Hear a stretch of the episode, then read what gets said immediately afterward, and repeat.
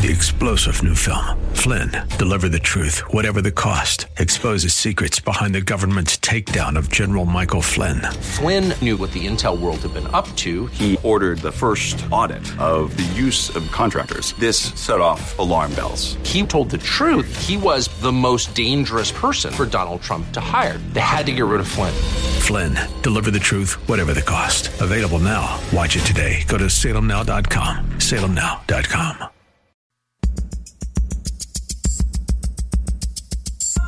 Live from Northern California, it's Lifeline with Jesse Gistand. He's the host of Way of Grace, a pastor and a community leader. He's a teacher and an inspiration. He's Lifeline's own Jesse Gistand.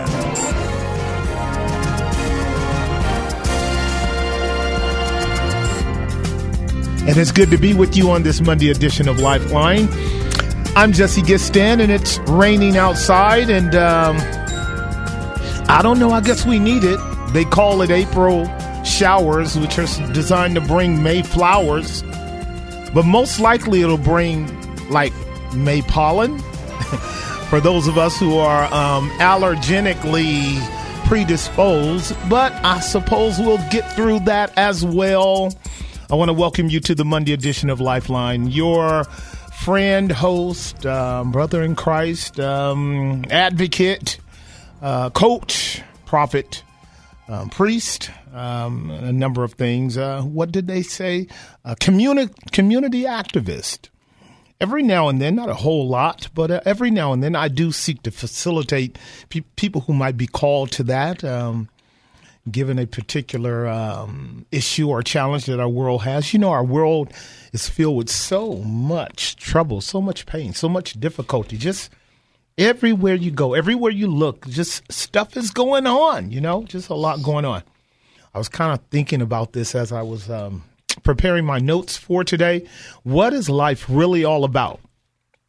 What's it really all about? What are we doing? What's going on in our world? What are we up to? Um, in the one of the most privileged countries in the world, you and I here in America, where our freedom is probably the best you can get for your money, and I, I mean that for real. Uh, in the world, our country is not, uh, if you will, um, perfect in any sense of the imagination. It's it's probably one of those potpourri experimental petri dishes filled with all sorts of cultures that uh, that are interacting, and sometimes they are merging and producing something beautiful uh, as a hybrid.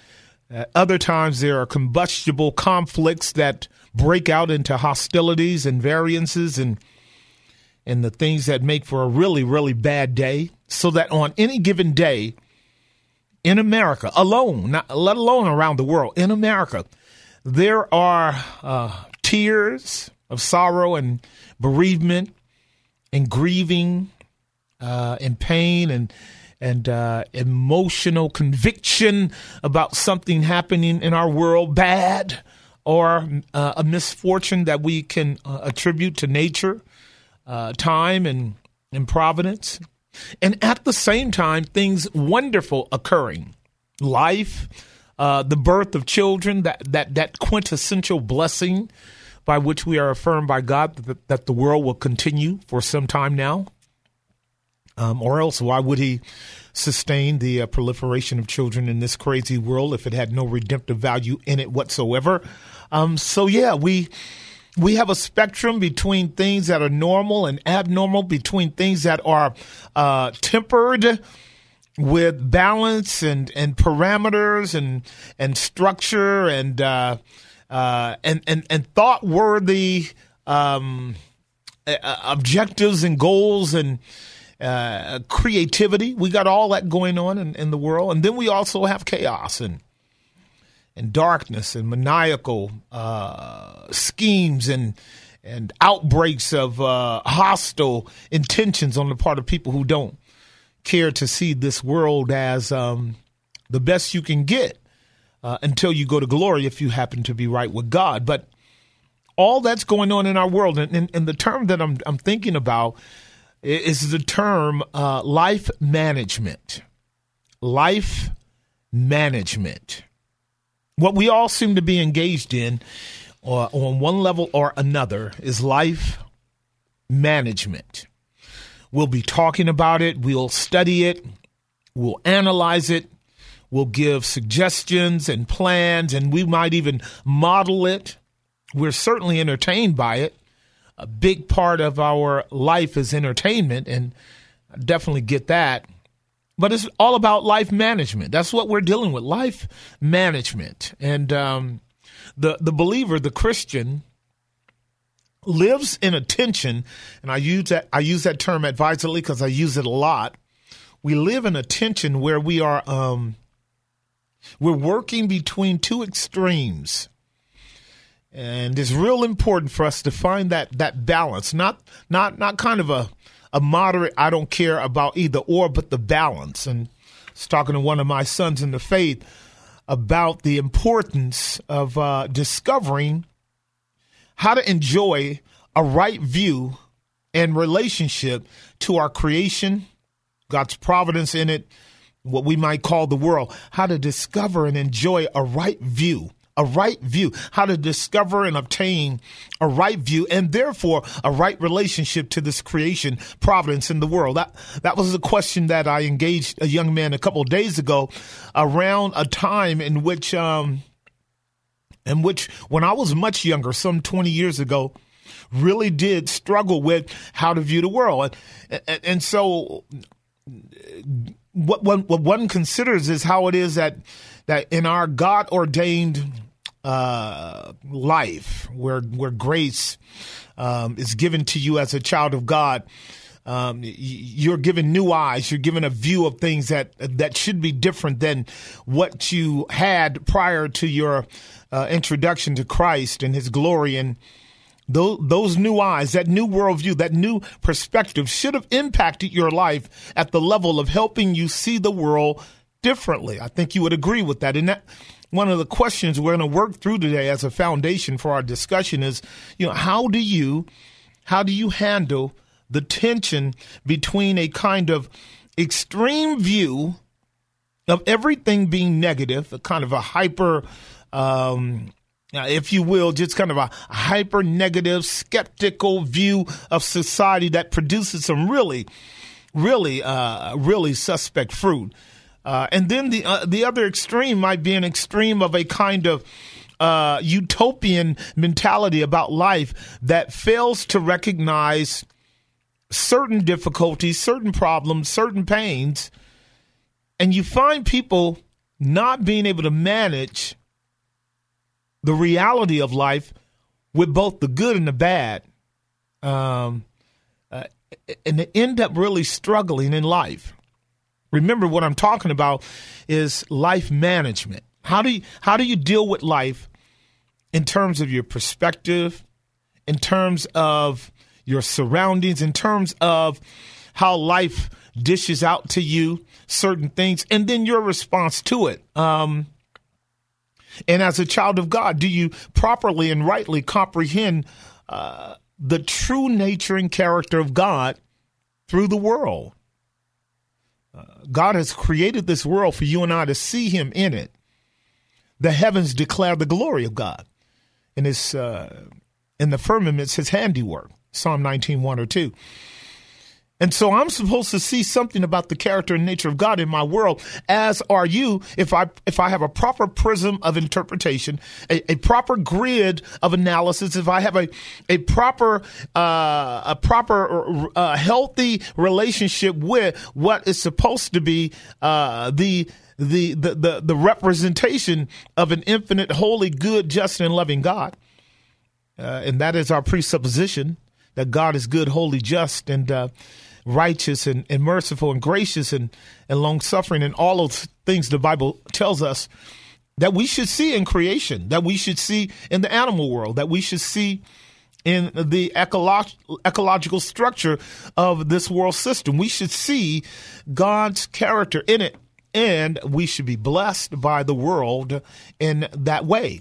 We should be able to experience both intellectually, um, psychologically, emotionally, physiologically, even uh, and spiritually, if we can bring all these things to bear upon what the Word of God has to say about God's handiwork, and and and therefore, watch this now. Therefore, no matter what is going on in terms of crazy, uh, on the other end of the scale, there are massive blessings to be engaged in.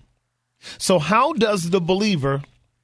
How does the child of God, the biblically informed child of God, manage a, a, a kind of perilous pendulum swinging uh, from one extreme to the other and avoid the kind of hyper legalistic, angry, politically angry Christian mentality that's, you know, upset and pissed off with the world on every hand and and almost is as bad as, as people who want to act out on levels of crime and murder and hatred and a, a, also a the other extreme is a kind of uh, Epicurean uh, licentiousness where you kind of give yourself over to the world uh, for purely a life of of pleasure. Just a life of pleasure. How do you enjoy this life, rather, for the glory of God without being consumed by this life through the lust of the flesh? That's what I'm talking about. Because the extreme of one end or the other actually will just make your life miserable. I think. I think um, what Paul had said in 1 Timothy 6 6, godliness with contentment produces great gain. And I think what the believer has to learn how to do is find that center of the revelation of God in terms of his immediate providential goodness and be able to filter everything through the prism of a God who is patient, a God who is kind, a God who is just, holy, righteous, but also a God who is merciful and benevolent toward those that seek Him. And, uh, and and that's and that's what we're working through. That's what we're thinking. We're thinking about how do we enjoy this life for the glory of God, since the Bible says God has freely given us all things to do what? Enjoy, not to mess up, not to abuse, not to destroy, not to neglect, not to profit from. He's given us all things freely to enjoy it. I know for me, what I had to learn many years ago, coming up out of a kind of dark element of Christian experience when I was young and, and, and misguided by older gentlemen who had a very skewed view of our world, uh, what I would call an extreme pathological uh, kind of Adventism where the world had to end because it was just too bad. And, you know, here we are now, some almost 30 years hence. And uh, between the time of that kind of dark, opaque, Adventist ideology that had a lot of people on planet Earth uh, jumping into really uh, unhealthy and unbiblical phobias with the hope of escaping the world. Here we are now, 30 something years out. Um, I'm very thankful that God granted me many years ago to, to begin to get a handle on this responsibility that you and I have. Here's the responsibility. I'm going to take a break, come back, talk about it more, and then we can chat a little bit. The responsibility of us learning how to be responsible or be missional about our calling as believers in the world. We can't abandon that call, or else we're probably not believers. How do we remain missional? In our goal of achieving the salvation and redemption of men and women around the world, while at the same time not missing out on everything that God has for us by way of what He has provided in creation so that we enjoy this journey along the way. As the Apostle Paul said, God has done us good and given us seasons and years and months. He's poured upon us His goodness so that He's freely given us all things to enjoy. I think joy should be one of the evidences of a believer who has come into a state of maturity and has struck the balance between a, a hyper sort of, again, Epicurean licentiousness where you give cash or less to the wind and do whatever you want to do. And then that other extreme of a hyper negative kind of uh, legalism and Pharisaism that doesn't find anything in this world worthy of even engaging in. Touch not, taste not, handle not is the other horrible, wretched extreme, which leads to all kinds of morbid behavior, but the balance, the balance. Godliness with contentment is great gain. Now, when I come back, there's a number of things I want to talk to you about, but that's going to be the fundamental question. Are you handling the balance of living in this world as a child of God in a way where you can see the beauty, enjoy the blessing, engage the process, maintain your calling, and not be stuck? Psychologically, emotionally, physiologically, practically, or otherwise. Are you doing a good job around that? Or do you need some help? That's what we're going to be talking about. Healthy, health, spiritual health, practical health, emotional health. Um, that's what we're talking about on the Monday edition of Lifeline. 1 367 5329. 1 367 5329. When I come back, we'll uh, use some anecdotes to kind of press into why it's so important for you and I have you and I to have a proper view of this world that God gave us while we're here. You're listening to Jesse Gistand on the Monday edition of Lifeline. I'll be right back. And now back to Lifeline. We are back. The time 524 on the Monday edition of Lifeline. Three lines open 1 367 5329 1 367 5329. If you want to call, chime in, or bring a topic up that you think is worthy of discussion, we'd love to hear from you. 1 367 5329 888 367 5329. We're talking about how do we find the balance in our world? Um, t- uh, life management is what I, I called it as I was reflecting upon where most of us are as we deal with uh, daily issues, daily trials, daily challenges, daily responsibilities. And do we manage our life in a way that strikes the balance? Um, are we overwhelmed? Um, are we weighted down? Are we distracted? Are we burdened? Um, are we troubled? Or do we have this kind of internal recognition that maybe I'm in over my head? Um, are we depressed? Are we angry? Um, are we in a kind of flight mode using psychological terminology? Are we fighting every time we turn around? Um, or are we frozen? That's a concept we'll be dealing with in our DOG here in a couple of weeks as we engage in uh, finding out why it is that sometimes we end up in this emotional fog. Going to unpack that, and our ladies will be doing an excellent job ministering to their sisters about what that looks like, what that feels like to be kind of stuck in the fog. Uh, emotionally, and therefore not able to move forward with any kind of confidence and joy.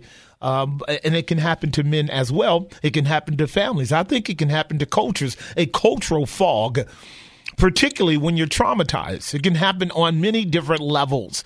And and kind of what I'm saying is where are you at? Because God does care about how we um, are responding to our place in the world as children of God.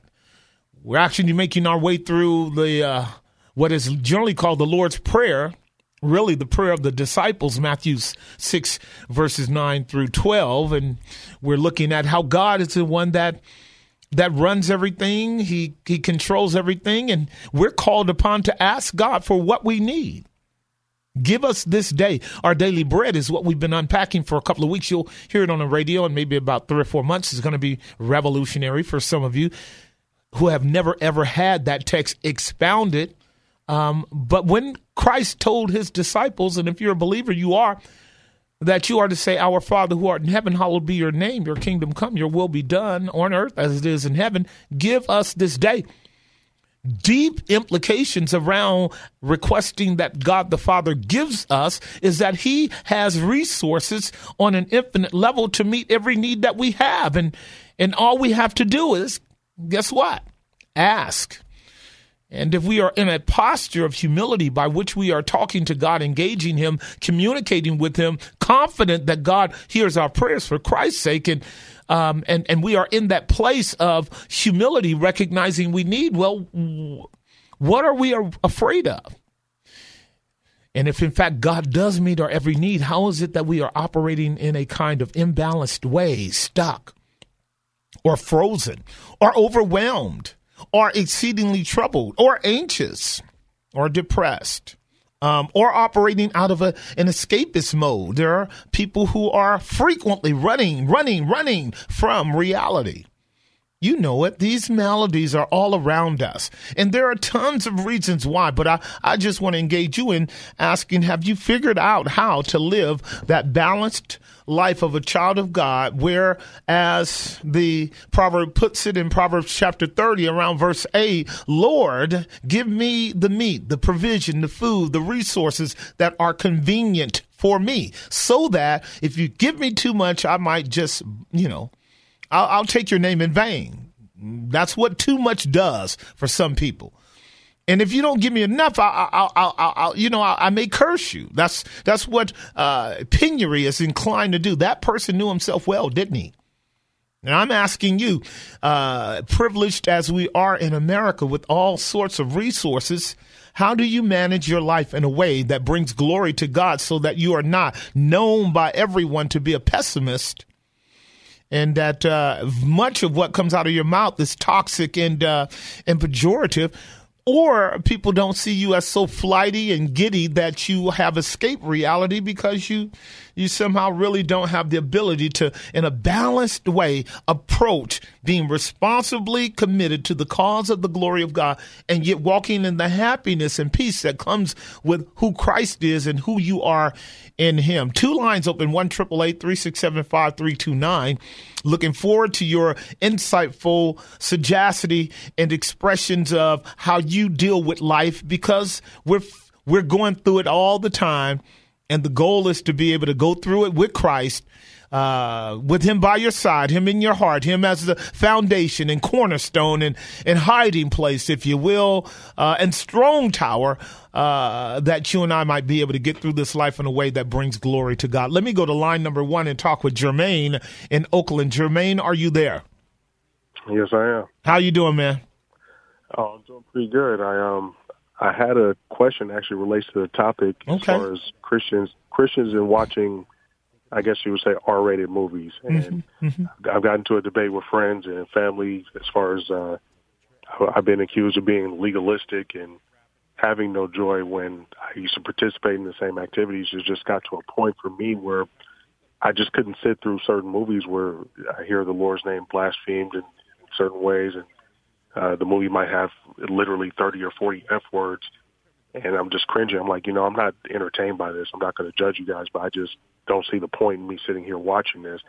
Um, I've had people, usually, uh, you know, they, they claim to be believers, who tell me I'm putting too much on it, and you know, I always find it interesting. They they want me to sit there with them, and so I just tend to excuse myself or just say, hey, I'm not interested in that anymore.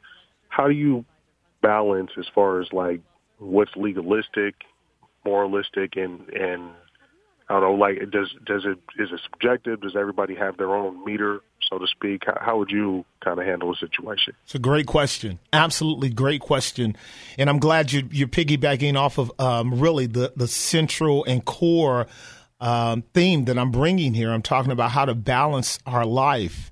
Uh, with all the good and the bad and uh, the challenging components that go into it, Jermaine, in a way where we don't find ourselves in an unhealthy way, either escaping it or in an unhealthy way, engaging in it to uh, a level of toxicity where we then become so impacted by it that our hearts and our mind and therefore our testimony and our witness is uh, is compromised. So, a, a couple of things.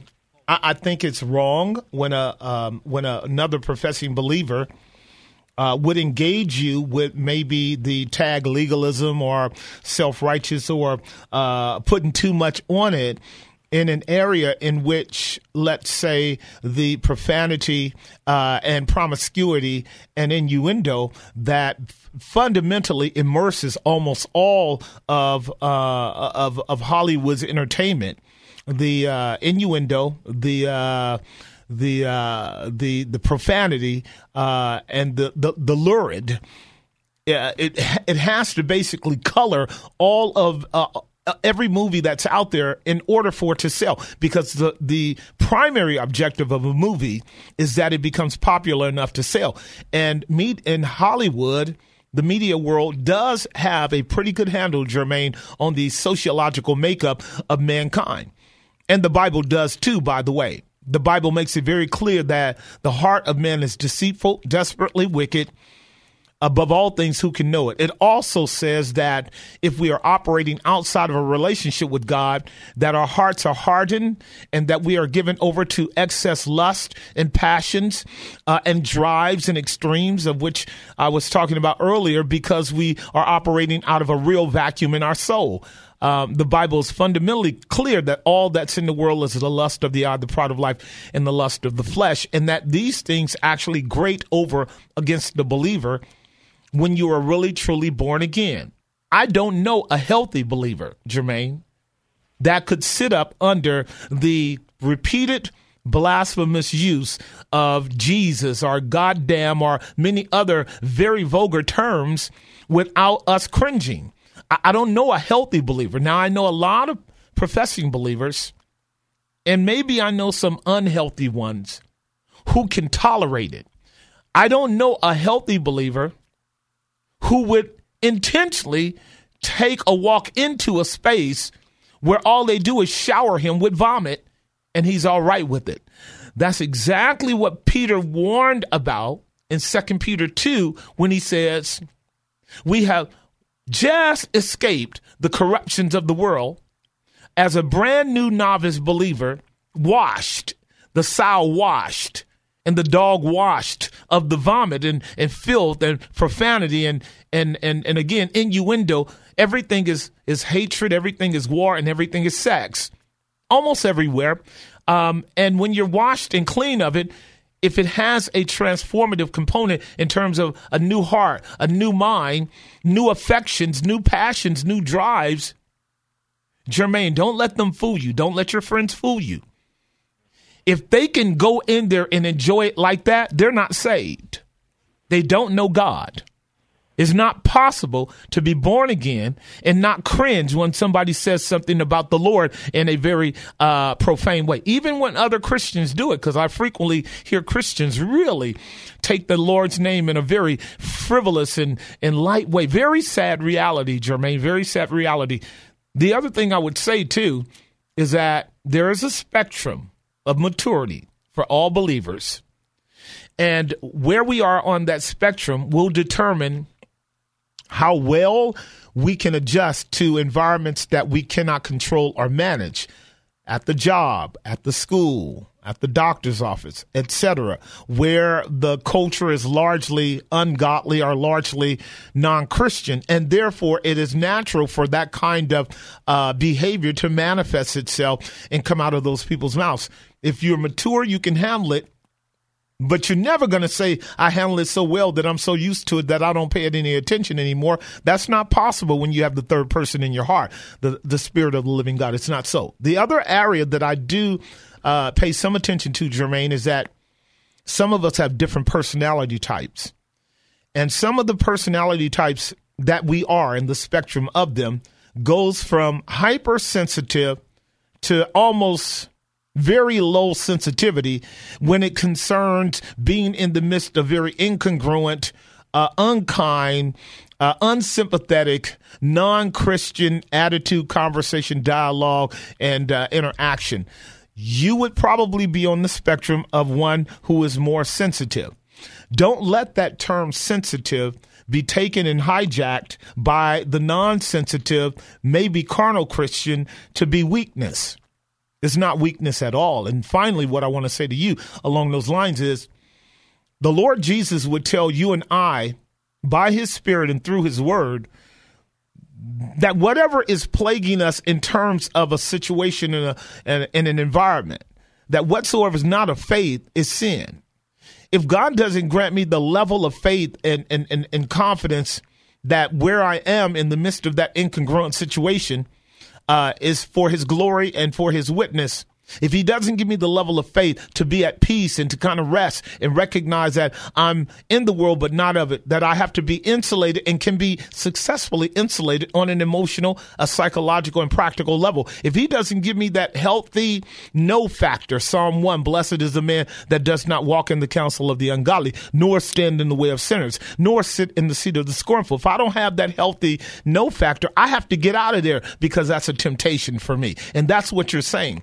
So what they don't want to recognize, your friends, is that you are actually being obedient to God to not yield to a temptation that could take you down a path that would grieve you and ultimately cause you to sin because you actually respect your fellowship with God more than uh, the situation or the context you might be in. Does that make sense?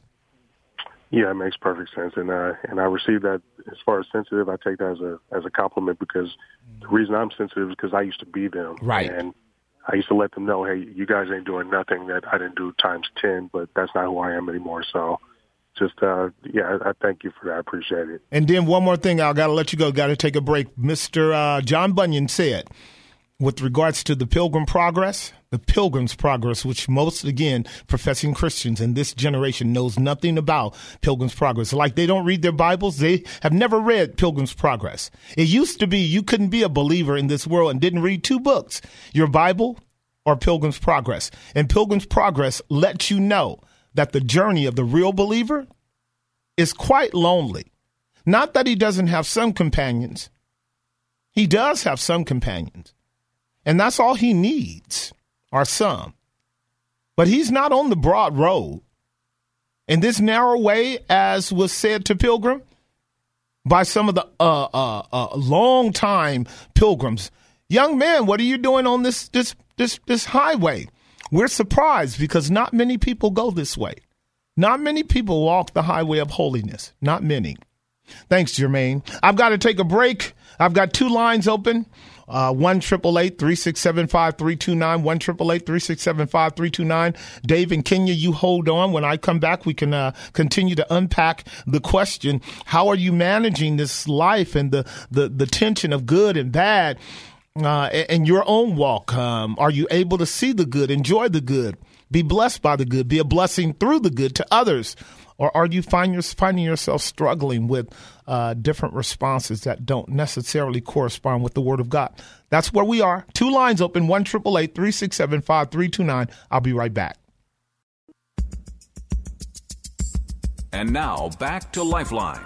And we're back. The time 544. Two lines open if you want to call in and chime in on our topic. I, I thank Jermaine for that for that question and that comment. And again, uh, I so affirm him in his sensitivity because we are, as a culture, are probably swinging more to the libertine, Epicurean sort of lifestyle. I mean, it's just a facet of the pendulum. The pendulum swings one way and then it swings the other way. And those two extremes are where we often live when we don't have the central balance of uh, a relationship with God that's able to enjoy the world and yet not be dominated by it in such a way that it actually destroys our joy. Jermaine won't let that happen. Two lines open, 1 367 5329. 1 367 Let's go to line number two quickly and talk with Dave in Oakland. Dave, are you there? Hello, Pastor Jesse. How you doing? I'm great. How are you? I'm well. Uh, I'm just listening to your uh, uh, topic for today, balancing like uh, licentiousness with uh, not being too, I guess, heavily minded to be any earthly good. Sure. a phrase. Um, oh, cut your uh, radio down. Okay, here. Okay. Turn my phone down. Is that better? Yeah, much better. Okay, sorry about that. I have no my problem. phone up too loud. Um, but um, so my thing is because I know another thing is uh, you're doing the pious man versus uh, the political man. Political, yeah, the political man, and I am kind of stuck because, as you well, I, well as you know, I'm sure there's been uh, a number of more um, law enforcement uh, involved shootings right. with right. Uh, with young uh, black males. Right. And I know as a Christian, we're supposed to be. Uh, we're, this is not our home, so we're not supposed to be so intertwined in social uh, politics. Uh, however, I'm like finding it hard to uh, not be distracted by that because um, I want to know when is when do you think is good for the Christians to get involved with those kind of things and when we should kind of um, lay low and, and, you know, let it all work itself out. Yeah, excellent, excellent. A couple things that I would say is that. Um, and I've said this before Christians are involved frequently in political issues and have been all through their history, whether it was the believer uh, in the Jewish uh, economy of the Old Testament or the believer in the uh, Christian economy of the New Testament under uh, God the Father and God the Son and led by God the Spirit through God's Word. Uh, we have been involved in politics. There is absolutely no doubt about it on multiple levels, rising all the way up to uh, and even occupying seats of absolute authority. I mean, Esther was the queen of Persia, and Daniel was chief prime minister, along with his three friends, Mishael, Hananiah, and Azariah, uh, in the kingdom. And if you go all the way back to even Moses, I mean, from Moses to Joseph, all all the way down, particularly where God had placed His people in subjugation to uh, Gentile or pagan nations, where he wanted to bring his witness to bear all the way up the scale of uh, the social ladder from uh, from the peasant down on the ground working in the field, all the way up to the White House. Christians are involved in that regard, but that's when they have a calling, David a particular calling. And I, I warn Christians about this all the time. Your identity is not politics. Your identity is God in Christ. And your primary objective is to bring to bear on the world the prophetic and the priestly.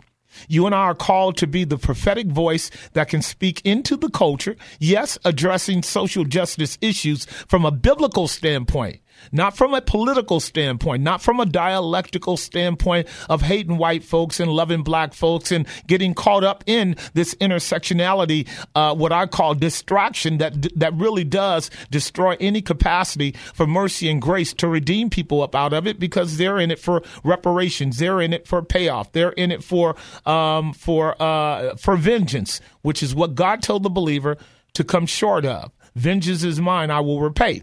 But let's let's let's continue to develop this a little bit. And anyone who wants to call me can call me on this topic. I know it's a heated topic for some of you out there. Be glad to hear from you pastors or otherwise. 1 367 5329 1 367 5329 i think that the wisest thing for every christian to do every christian man every believing woman every believing family is to make sure they understand their direct and personal purpose before God before launching out into an agenda, particularly a social agenda, David, that's governed and framed and designed by other people who only want to use you for numbers and maybe money.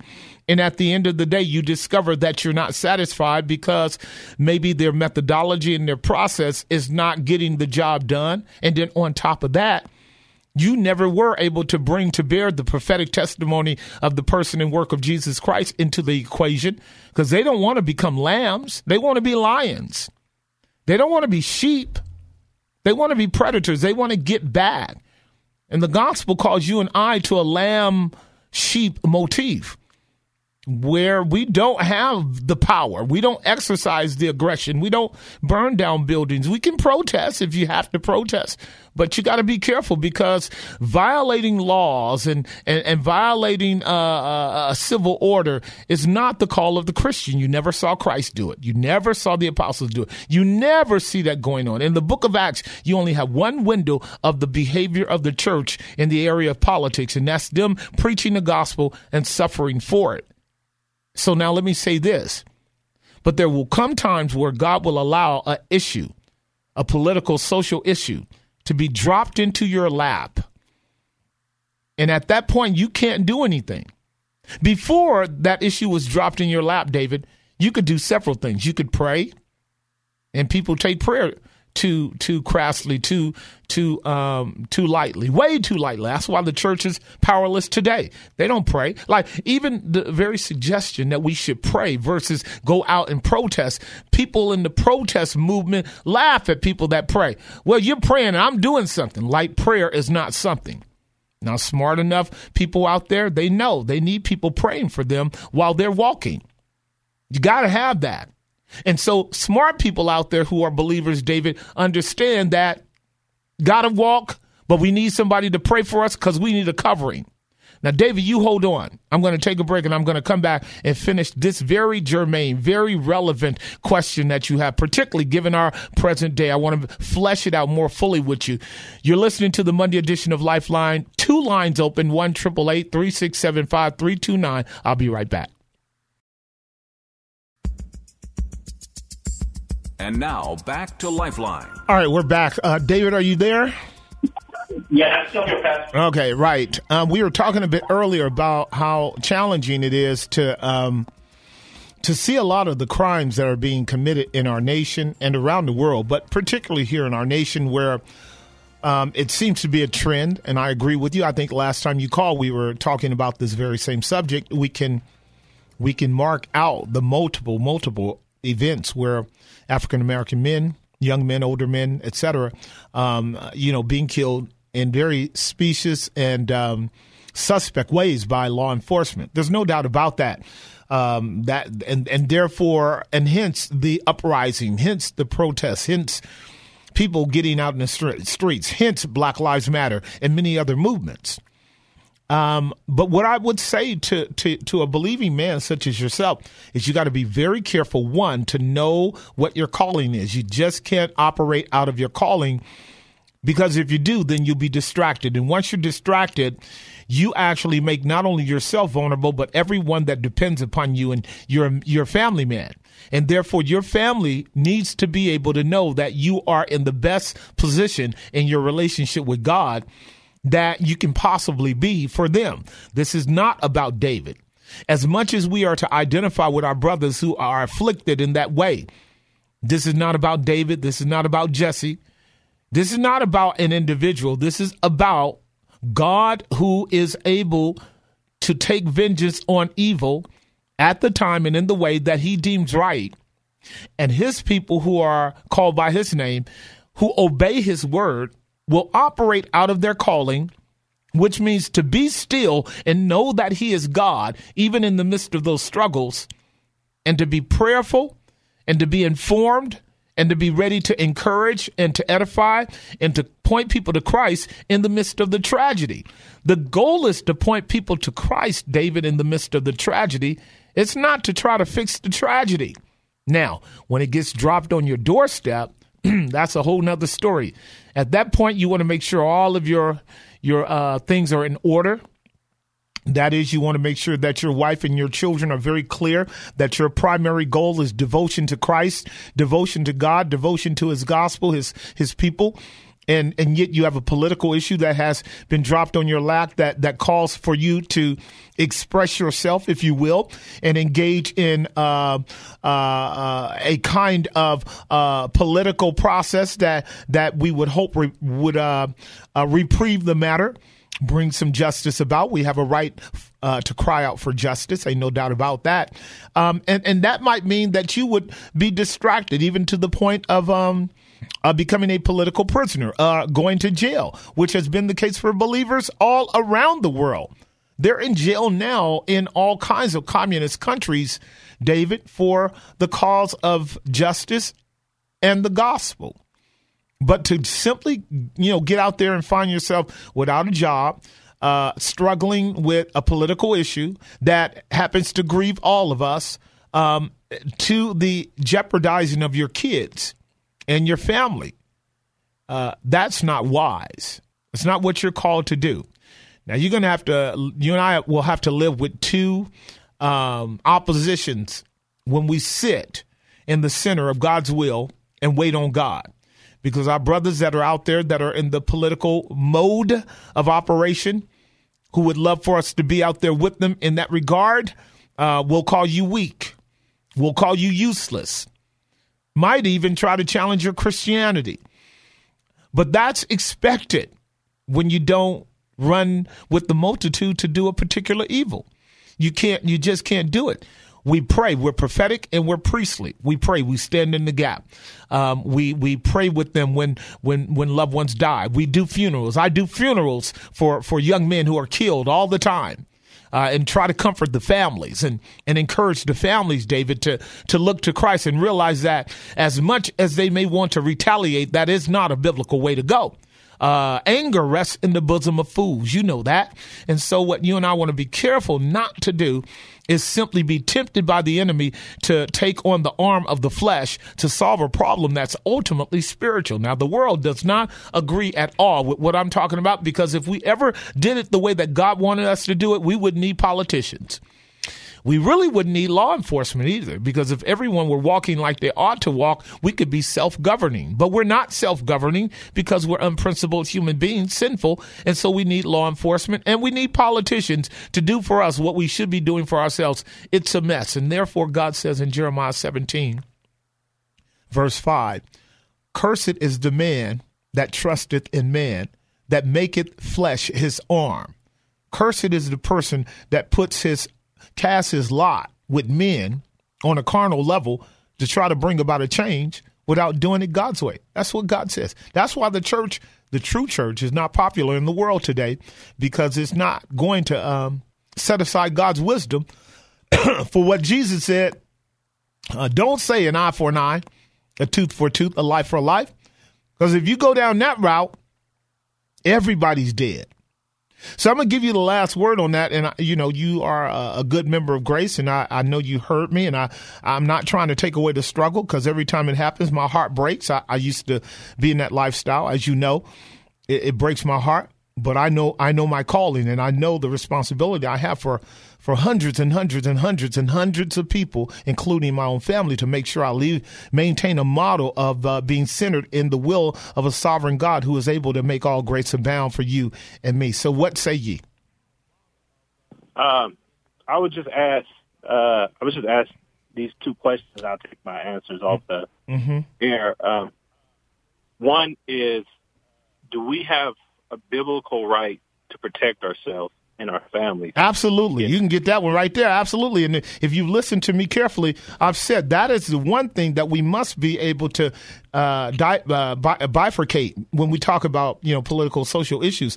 We're not talking about turning a blind eye towards someone who would seek to hurt a, a vulnerable party like an old woman or a women or women or children, and particularly our own families. Absolutely. You have every right to hinder someone from killing, to hinder someone from stealing, to hinder someone from defrauding, particularly your own family, without a doubt. And what is the second one? And um, do you believe if uh, is biblical is reparations biblical? Uh, reparations um, are not biblical in the manner in which we are trying to have that discussion now. What is biblical is forgiveness and what is theologically um, uh, and inherently uh, the conclusion of, of all things, that is a teleological view of, of God's purpose in this world, is that He will make everything right when He comes. That that is the ultimate reparations model. That when Christ comes, His reward is with Him to give unto every man according as his work shall be. So again, as you are getting steeped into the uh, social justice uh, uh, language and history and arguments and debates and and requests and and demands, be very careful to understand how to parse the arguments for reparations because on the one hand it's impossible, my dear brother, for reparations to be made in a just way, um, given all of the uh, injustice that has gone on against black people uh, from the beginning of time, but certainly uh, during uh, uh, the uh, transatlantic slave market of us being brought over here to the Americas. It's just not possible for reparations to be done right per capita, per individual is not is not proper. It's not going to happen, and it can't happen because who's going to be the one actually meting out justice in the area of reparations? And then when you're done with black people, do you know who you got to go to next? You got to go to Native Americans. And they actually deserve more than we do. And then when you're done with our Native American brothers, you know who you got to go to? You got to go to our Asian brothers because they took some hits too. And then our Latino brothers because they took some hits too. This is why the gospel is the solution to all these problems, David. The gospel is clear that the only real way of reparations is faith in Christ, who is the Son of the living God, who, when he comes, will make all this right. And therefore, vengeance is mine. I will repay. The job that you and I have is to not render evil for evil, but render good for evil and heap hot coals upon their heads, letting them know there's grace now. There's grace now, but there's judgment coming. So I hope I hope that helps. I appreciate your questions, and in the future we're going to have more discussions on this because this thing is going to bust wide open in a few years. I promise you that, and we'll unpack it more particularly. So thanks for your call. I'm going to take a break. But When I come back, Kenya, I'll get you. Three lines are open: one triple eight. 367 5329 1 367 5329. Let's keep talking. I'll be right back. Three star general Michael J. Flynn, head of the Pentagon Intelligence Agency, knew all the government's dirty secrets. He was one of the most respected generals in the military. Flynn knew what the intel world had been up to, he understood its funding. He ordered the first audit of the use of contractors. This set off alarm bells.